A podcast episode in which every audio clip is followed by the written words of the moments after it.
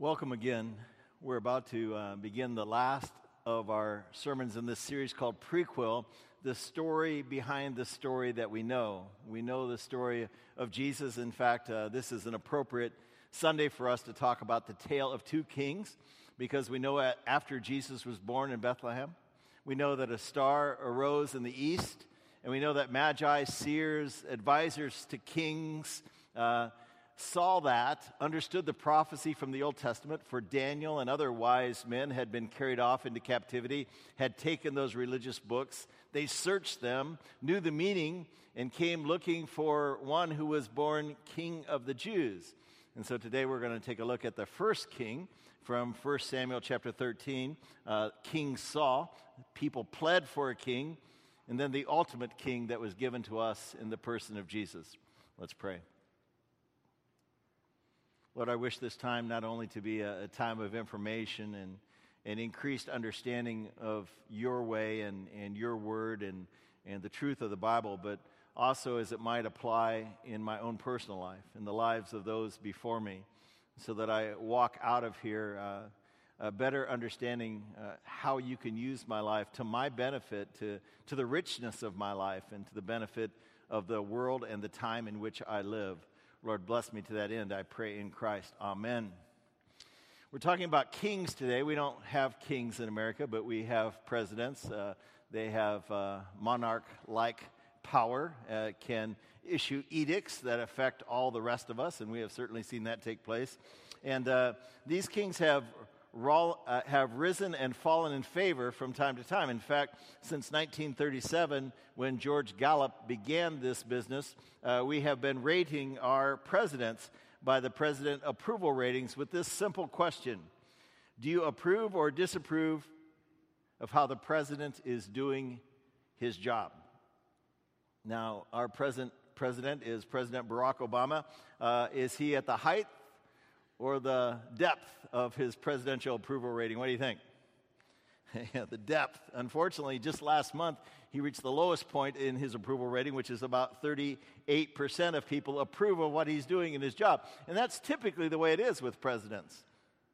In fact, with pastors, with leaders, you know, with CEOs, you know, we always have this high expectation of what they will accomplish. You know, when he was elected uh, for a change that we could believe in. His presidential approval rating was like 70%. We were optimistic. You know, I think we were proud that this nation uh, uh, chose a, a, man who represented a minority point of view, uh, obviously a wise and gifted speaker, uh, that he could lead us. And we have been subsequently disappointed, at least according to approval ratings. But that isn't just true of him, that's true of other presidents as well. George Bush, a man of a different party, uh, had a, one of the highest of all approval ratings. When do you think that occurred? Right after 9 11. At the end of that month, in uh, September of 2001, his approval rating was like 90% of all Americans thought he's the great leader uh, that we need at this time, and, and things are going to change. His approval rating also uh, fell off uh, to a 30% rating when we began the battle for Iraq and did not find the weapons of mass destruction. And then there was President Clinton. There's President Clinton. You know, he had, he had an approval rating when he was elected of 73%, even higher than Barack Obama. You know, a, a wise man, a gifted man. Uh, you know, no one would doubt his intelligence. His economic policies uh, improved the nation. And then there was that thing, that Monica Lewinsky thing, and his approval ratings fell to one of the lowest of all times, except for uh, President Nixon. You know, we have these great expectations, but then we realize our leaders have clay feet and they disappoint. Is it because we change, or is it because the office changes them? Some would argue the office changes them. In fact, historically, Lord Acton, a famous quote, 1887, a British historian uh, and also a member of parliament who commented on the nature of the world at that time, well read man, said, Power tends to corrupt, and absolute power corrupts absolutely. Great men are almost always bad men. Something happens when they get approval, when they get praise, when they get authority, when they get wealth, when they get power. There's um, an inability for us to handle blessing. Is that innate in the human condition? Abraham Lincoln said much the same. Interestingly, today he is considered our most uh, beloved president, but only posthumously. He never, during his life, was he considered a great president, uh, maybe by the second inaugural address, uh, but uh, not before. Nearly all men can stand adversity, but if you want to test a man's character, give him power. That's what Lincoln said. And, and we know that he went on a vast search and replaced general after general, searching for that man who could handle power and do it with character. And then we need go no further than this scripture, which is circled, underlined, and starred and highlighted in my Bible, just as a reminder every time I get there Proverbs 27. The crucible is for silver, and the furnace is for gold, but a man is tested by praise. You know, can you handle praise? Can you keep your head straight? Can you be objective? Can you sort it out? I don't know if you were uh, watching the news uh, just before Christmas, but uh, the pontiff, uh, Pope Francis, came before the Roman Curia, uh, Latin for court. Uh, the Curia is a, is a college of cardinals that is responsible for the leadership of the Roman Catholic Church across the world. And he brought to them, as he always does, his Christmas message on December 22nd. And they, uh, they came expecting to be praised and, and, to be reminded of the glorious work that they get to do because of Jesus Christ. And uh, he had a different kind of message for them. Uh, in fact, he spoke about the 15 spiritual maladies of the pious and the powerful. And uh, he was pointed in his criticism of the leaders of the church. In fact, one commentator said the Cardinals were not amused. The speech was met by tepid applause, and few were smiling. Look at these guys on either side of him, you know, not exactly happy. These are some of the things that he said are the maladies of the pious and the powerful. And I, I want you to translate this not just to what's wrong in the leadership of the Catholic Church, but what's, what's wrong in the human nature. I mean, if this is true of Christian leaders who are very learned, uh, knowledgeable, deep of faith, uh, how much more should it be a warning to us? That they would feel indispensable, that somehow, you know, I'm significant and I should be honored as such. Marthaism, uh, which is, you know, Martha, Martha, you are worried and troubled about many things. You know, excessive activity, you know, meaningless activity, just busyness. Mental and spiritual uh, petrification. Uh, that was uh, an intention of, uh, you know, just being uh, always sour faced, always concerned, lacking in a bold, aggressive mission focus, hiding behind your paperwork, excessive planning, constantly planning, planning, planning, never doing anything, just thinking about doing something, poor coordination. And, and he went deeper into that issue of, of not working well with others. Uh, spiritual Alzheimer's, he said, You know, we all entered ministry to be servants. You know, if you remember your motivation, have you lost? Have you forgotten your motivation for coming into ministry? rivalry and vainglory, you know, competition in the church. You, people should be humble. Existential uh, schizophrenia, know, uh, forgetting that you came to be a pastor and now assuming a position of authority and desiring that others would give you the respect that is due your office. Uh, gospeling, uh, gossiping, murmuring, and chatter needs no explanation. Defying leaders, indifference to others, funeral face, you know, this is important work and being solemn and being mean in the conducting of it because it's so serious. Hoarding, you know, hoarding either budgets or hoarding uh, resources and not dispensing them for the purpose for which they have been gathered. Closed circles, cliques, you know, walling off some, uh, approving others, worldliness and exhibitionism. If this is true in the church, how much more must we wrestle with that? Just think of the difficulty of God who wants to bless us, wants to bless me. Could I handle his blessing? What a difficult position for him to be in to think, if I blessed you more, would it ruin you? If a parent knew that he was going to ruin a child by blessing them more, would a parent bless them? Or would he stay his hand? Well, let's look at our scripture for today as we look at a tale of two kings from 1 Samuel chapter 13, beginning at verse 8. Now, we're going to begin in the middle of this story, so let me just say what has happened. Uh, Israel has asked for a king, begged for a king. Samuel was their prophet. Uh, before this time, they didn't have a king. They just had a judge that God would raise up to do whatever needed to be done. And there was always a prophet who would give to the judge advice and counsel, God's counsel. They were a theocracy led by God. Uh, Samuel was getting old, and his sons were evil. In fact, they stole the offerings, uh, they were despicable men. And uh, this was hard for Samuel to take because he knew what his sons had become. And, and the people rejected his sons from being their prophet. And they said, We demand a king. And Samuel was uh, upset, embarrassed. And God said, Samuel, let them have a king. And so he chose Saul for the king, and he counseled Saul as Saul began to reign. Now, Saul was about to face a, a big task, one of the first big battles against the Philistines. And uh, Saul was told to wait for Samuel, who would come and bless the troops. That's where we're going to pick it up in verse 8. He waited seven days, the time set by Samuel. But Samuel did not come to Gilgal, and Saul's men began to scatter. I mean, the scripture tells us there were 6,000 chariots among the Philistines, more foot soldiers than you could count, just went on and on forever. Uh, they were clearly outnumbered, and the people began to be worrisome. So he said, Bring me the burnt offerings and the fellowship offerings. And Saul, although he had been told to wait for Samuel, he himself offered up the burnt offering. And just as he had finished doing what he was not permitted to do, the prophet arrived. Don't you just hate it when that happens? and Saul went out to greet him. What have you done? said Samuel.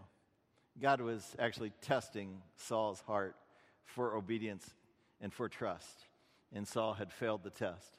Saul replied, When I saw the men were scattering, and that you had not come uh, by the set time, and the Philistines were assembling at Michmash, I thought, Now the Philistines will come down against us at Gilgal, and I have not yet sought the Lord's favor. So I was compelled to do the religious thing, you know, to offer up the burnt offering myself. You've done a foolish thing, Samuel said. You have not kept the commandment that the Lord your God gave you. In fact, you demonstrated lack of leadership, spiritual leadership, at a crucial time. If you had, he would have established your kingdom over Israel for all time. But now your kingdom will not endure, your dynasty will not exist. Uh, the Lord has sought a man after his own heart and appointed him ruler of his people. Now, of course, we know that this was true in the person of David. Uh, although Samuel had not yet met him, did not yet know this, he was prophesying. But it was also true, especially in the, purpose, in the person and work of Jesus Christ, the King of Kings and Lord of Lords. Uh, and because you have not kept the Lord's command, he's going to seek one who will. So, uh, Saul began well. He, really did. In, in fact, he was a humble man. Uh, we are told uh, that God actually chose him to be king. It, it, wasn't that he campaigned for the job like we campaign in America. In, in fact, here's how it came about uh, Saul was the son of a man of Benjamin, uh, the smallest tribe in all of Israel. Uh, his father's donkeys were lost. And like any uh, father, he would send his son to go and find the donkeys. And, and so he was in search for his father's livestock. And somebody told him, Well, you should go and talk to the prophet. The prophet will tell you exactly where they are. And, and so he found Samuel, who was the prophet, and he said, I've, I've lost my father's donkeys. And somebody said, You could help me understand where they might be. He said, Don't worry about your father's donkeys. They've already been found and recovered, but I want you to stay overnight because you are God's chosen man to lead his people. And here's how uh, Saul reacted to that news initially. He said, Am I not a Benjamite from the smallest of all the tribes of Israel? and my family is the least in the tribe of Benjamin, why would you say such a thing to me? You know, so he was not eager for the job. In fact, when he was told uh, he was going to be this great leader, he said, I'm not qualified. I, I don't see myself in that way. Later, when they gathered the whole nation together, and in front of all the leaders, Samuel cast lots, a means by which they would eliminate choices until finally they arrived at the right choice. The lot fell to the tribe of Benjamin. The lot fell to a certain clan. The lot fell to a certain family. The lot fell to a certain man. Clearly, God's choice was Saul. And so Samuel said, Where is he that we might anoint him king? You know where Saul was? He was hiding in the baggage You know, he already knew how this was going to turn out even before the lots had been cast. And uh, he was embarrassed and hesitant to assume that job. In fact, uh, after he was anointed king, uh, he didn't immediately demand respect as a king. The scripture tells us he went back to his farm. In fact, the first time they needed him, he was plowing with the oxen. And they said, Come lead us. And so he left his father's farm to come and lead them like the judges had done before. That was the initial heart and state of the man Saul. You know, we look back on him now and think of him as an evil king, but he was actually a, a very humble and, and righteous man to begin with. In fact, when he was chosen king, the Bible tells us certain worthless men said, How can this one deliver us? You know, they didn't believe in him. Why him? Why not us? And they despised him, and they would not give him the honor he deserved.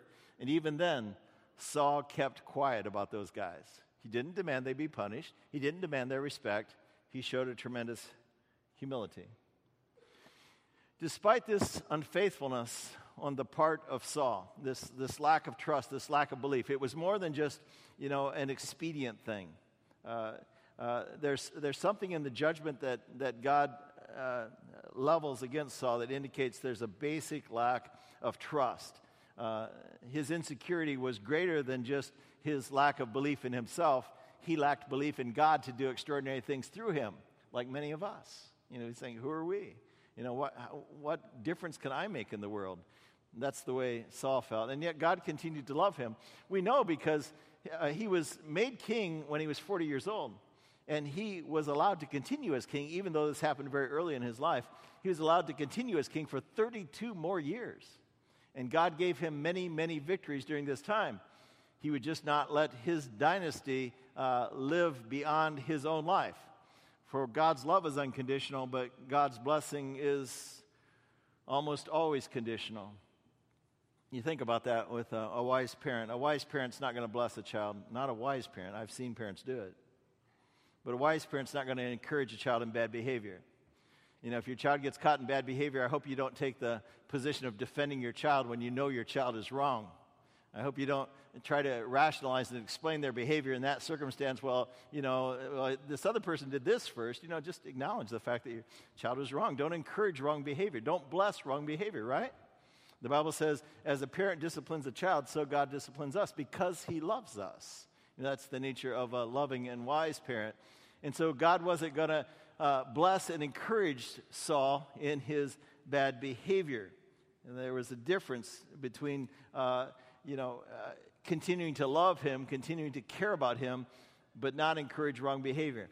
It's interesting that Saul began very humble, but by something about power changed him because by the end, when he was winning battles, he was building statues to himself. He was bringing the spoil back from war when he had been forbidden to bring the spoil. It was to be an offering to God. And so he was completely ignoring God.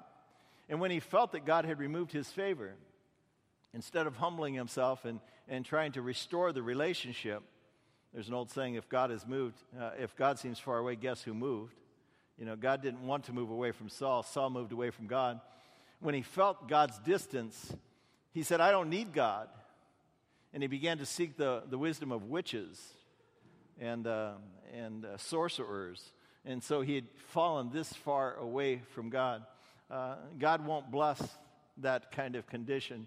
Uh, you know, his blessing is conditional. When he finds people that he can use, then he'll, he'll dump blessing on them so that more could be accomplished. And yet, God remains faithful even when we do not. You know, contrast Saul to uh, King David, who followed after him. David was also a sinful man. You know, if Saul didn't wait for the blessing of Samuel, think about David. You know, David took another man's wife for himself. He made sure that that man was killed in battle. God uncovered his sin. David repented, a sincere repentance, not a superficial repentance, a sincere repentance. And then later, at the end of his life, David wanted to conduct a census of all the nation to find out what a great king he was. And uh, the Lord said, If you're going to take a census for the purpose of pride, I'm going to send a plague upon your people, and they are going to die, so that uh, while you're adding, I will be subtracting until David again repented and God restored uh, his favor. Uh, God does not wish to harbor his anger against us. Uh, uh, he will remain faithful if we will just come back to him In fact, so sincere was David as opposed to Saul in seeking God's favor and restoring uh, God's blessing in his life that God ultimately, at the end of his life, when David said, Let me build a temple for you, God. I live in a house, a palace. Let me build a temple for you. Your, your Ark of the Covenant still resides in a tent. God said, No, David, you're a man of war and you have blood on your hands. Let your son build a temple for me. But this I will do for you, David. When your days are over and you go to be with your ancestors, I will raise up an offspring to succeed you, one of your own sons, and I will establish his kingdom. He will be the one who will build a house for me. Now, clearly, David thought he was talking about Solomon, but he wasn't just talking about Solomon. And I will establish your throne forever. You will be his father, and he will be my son. And I will never take my blessing from him as I took it away from your predecessor, Saul. You know, where did they go to find the King of Kings and the Lord of Lords? The Magi came to Herod's palace because that's where kings were born. Uh, the star didn't lead them immediately to Bethlehem. Uh, it just led them in the general vicinity uh, of, of Israel. And they went to the palace to see this king, and then Herod himself consulted with his own wise men who knew the scriptures. And they said, The Bible tells us he is to be born in Bethlehem. So off they went to Bethlehem to worship the one who was born king of the Jews. So that is the tale of the first king. The tale of the second king is predicted also in the book of Isaiah the prophet in chapter 9 when he says, For unto us a child is born, unto us a son is given, and the government will be on his shoulders, authority will rest on him, and he will be called, this is a truly great leader, a wonderful counselor, mighty God, everlasting Father, Prince of Peace and of the greatness of his authority and his peace there will be never an end. He will reign on David's throne and over David's kingdom, establishing and upholding it with justice and righteousness from that time on and forever. The zeal of the Lord Almighty will accomplish this, and indeed he did. You know, the wise men did find and fall down and present to him gifts worthy of a king gold and frankincense and myrrh. Even later in, in our own Lord's life, when he stood before Pilate with the accusation that he was a king and we have no king except Caesar, crucify him. Pilate said, Tell me the truth. Are you a king? Jesus did not deny it. He said, You have said rightly, I am a king, but my kingdom is not of this world. There are Christians today who still look for Jesus to return and reign a thousand years upon the king to establish a millennium reign, uh, as though he has not already fulfilled that that aspect of the prediction, when in fact Jesus will not be limited even to a thousand years. He is King of all time and of all people and over all places. The Bible says, at his second coming, every knee, even those who have crucified him, will bow, and every tongue confess that Jesus Christ is Lord. And he would be a king after God's own heart. You know, he told Saul, Samuel told Saul, I'm going to choose another man who will be a king after God's own heart. When Jesus entered Jerusalem, uh, it sounded like lightning had thundered, but it really it was the voice of God. And, and uh, he said, uh, This has been done to indicate uh, that my time has come. And what should I say? Father, spare me from this hour? No, for this hour I was born. Father, glorify your name. You know, he was willing to accept his father's mission, you know, perfectly, even if it meant his death, even death upon a cross. We know that when Peter in the garden drew his sword and, and began to fight for the life of Jesus, Jesus said, Peter, don't you realize who I am? That I could call upon my Father and he would send angels to defend me? This is my time, and for this reason I have been born. Jesus also overcame every kind of temptation of power. Unlike uh, many of us who uh, are changed by power, Jesus refused to be changed. When he changed the the loaves and the fish and fed 5,000 people. They wanted to make him king. And everybody looked for him to be that kind of a king that would rule over a time and over a place and do miracles to establish Israel's pride like it had once had under David and under Solomon of old. He sent them away. He refused to be called their king. When Peter said uh, to Jesus about his coming death, after Jesus had spoke plainly about it, he said, This will never happen to you. Jesus said, Get behind me, Satan. You're tempting me now You're tempting me with thoughts of the world. You know, uh, your mind is not on the will of God, but rather upon the will of man. So Jesus was indeed able to overcome power and to keep focused on the mission. Which raises the question, you know, how might we handle the blessing of God?